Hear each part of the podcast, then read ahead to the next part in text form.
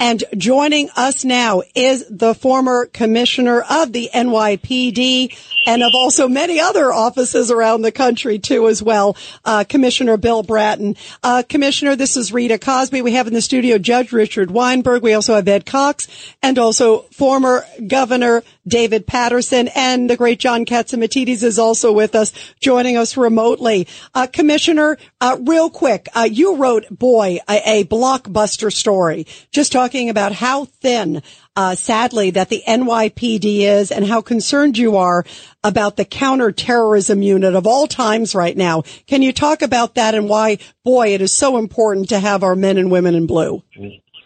The first of the article you're referring to, Rita, was in the New York Post uh, today, I believe. I'm actually in Santa Monica, excuse me, uh, San Diego, California, attending a major city chiefs conference with the 75 chiefs of the largest cities in Canada and the U.S.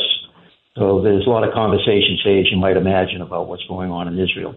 That New York Post uh, piece I wrote was to uh, make it known that the defund effort of the city council several years ago has impacted significantly on the NYPD, and the department has about 3,000 fewer officers than we had several years ago. And the city council will just not hire anymore. At the same time, they're complaining about the department's overuse of overtime. They're using overtime to make up for the loss of those 3,000 officers. And so what happens? Those officers are getting worn out. But more critically, ironically, at this time, the counterterrorism capabilities of the department, which were extraordinarily large, a thousand uh, detectives in the Intelligence Bureau uh, created by Commissioner Kelly, 1,200 officers in two units created by me when I was commissioner. Those units are now down by about 400 officers from their peak strength. Why? because the police department is attriting down. It's not growing.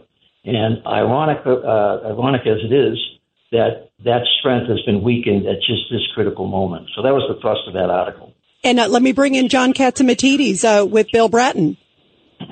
Well, uh, Commissioner, I am worried about our capabilities of uh, uh, that we did have to keep track of all the terrorists coming into our borders and working with uh, the federal agencies.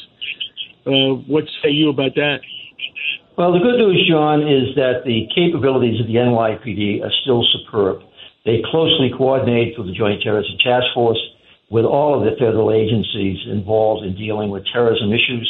You're referring, I think, to issues along the southern border or Canadian border. But here in New York, even with the shortage of those personnel and those uh, units and the overworking of the offices of the NYPD. The city is still being extraordinarily well served by its counterterrorism uh, personnel. Uh, this morning, Rebecca Weiner, who is the uh, new head of counterterrorism intelligence in the NYPD, replacing John Miller, gave a superb presentation by video. Uh, naturally, she did not want to leave New York in the middle of this crisis to the 75 chiefs about what to expect going forward.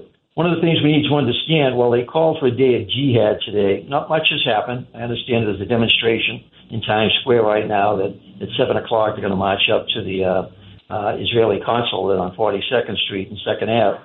But other than that, not much happening. But this crisis is not a one day situation. If uh, they go in this weekend into Gaza, which is anticipated, uh, we are in for weeks of unsettled concerns about uh, the idea of increased terrorism. So we'll have to understand this is not a one day event, that people are going to have to kind of adjust their lives around the idea that there is an increased threat potential. But fortunately, in New York, we got superb capabilities to defend against it, or God forbid, if there were an incident, to respond to it. You know, um, Commissioner Bratton, I, what I think about too, uh, just recently, the mayor, Eric Adams, came out and said he's really worried about sort of a, a lone wolf attack, if you will. Um, obviously, you just brought up the protests that are taking place, uh, thousands in Times Square and marching all over the place. The other day, in front of uh, the Israeli mission, there were thousands upon thousands. Uh, what? How complex is that? Uh, from a counterterrorism perspective. And boy, I'll tell you, uh, one thing we do every day here, and I know you know this, Commissioner Bratton, we do a back the blue segment. Um, every day I do it on my nighttime show at 10 o'clock because we love our men and women in blue. How complicated is that?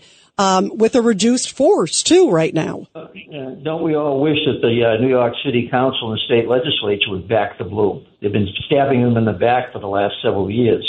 But uh, going forward, that uh, the principal concern, uh, Rebecca uh, Weiner uh, references in her comments to the chiefs today, is the lone wolf action.